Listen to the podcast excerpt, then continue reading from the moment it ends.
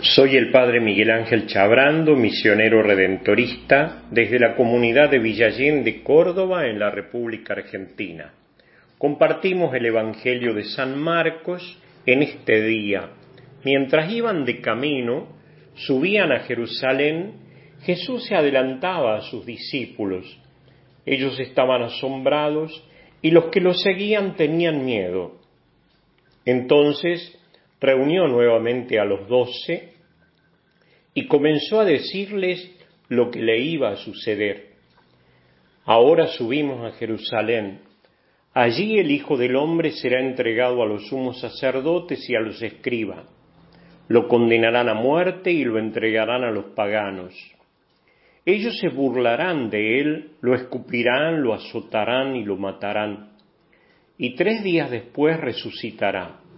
Santiago y Juan, los hijos de Zebedeo, se acercaron a Jesús y le dijeron, Maestro, queremos que nos concedas lo que te vamos a pedir. Él les respondió, ¿qué quieren que haga por ustedes? Ellos le dijeron, concédenos sentarnos uno a tu derecha y el otro a tu izquierda cuando estés en tu gloria. Jesús le dijo, ustedes no saben lo que piden. ¿Pueden beber el cáliz que yo beberé y recibir el bautismo que yo recibiré? Podemos, le respondieron. Entonces Jesús agregó, ustedes beberán el cáliz que yo beberé y recibirán el mismo bautismo que yo. En cuanto a sentarse a mi derecha o a mi izquierda, no me toca a mí concederlo, sino que esos puestos son para quienes han sido destinados. Los otros diez que habían oído a Santiago y a Juan se indignaron contra ellos. Jesús los llamó y les dijo, Ustedes saben que aquellos a quienes se considera gobernantes dominan las naciones como si fueran sus dueños y los poderosos les hacen sentir su autoridad. Entre ustedes no debe suceder así, al contrario, el que quiera ser grande, que se haga servidor de ustedes, y el que quiera ser el primero que se haga servidor de todos, porque el mismo Hijo del Hombre no vino para ser servido, sino para servir y dar su vida en rescate por una multitud. Palabra del Señor. Gloria a ti, Señor Jesús. En esta subida a Jerusalén, cuántos sentimientos, cuántas ilusiones en el corazón de los discípulos, cuánto miedo en muchos de los que lo seguían, pero no se animaban del todo. Dice que lo escuchaban con entusiasmo, pero los que lo seguían tenían miedo. El miedo, las aspiraciones, los sueños, las interpretaciones son bajadas a tierra por la declaración de Jesús.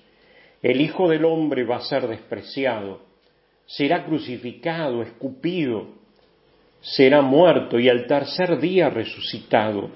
Esto es lo que tiene claro Jesús y ojalá lo pudieran tener claro sus discípulos, nosotros, que el camino de la gloria, el camino del triunfo, pasa por la renuncia, muchas veces la lucha, el desprecio, pasa muchas veces por todo aquello que a nosotros nos hace sufrir y queremos tenerlo bien lejos, que es la cruz, la soledad, el desprecio. Sin embargo, todo el que se decide a seguir a Jesús, a amar, a servir, debe prepararse para la prueba. Que es duro el amor como la muerte, dice el libro del Cantar de los Cantares. Y el que se decide a servir como lo hace Jesús, muchas veces será despreciado, mal interpretado. Muchos se preguntarán, ¿qué busca éste en el fondo?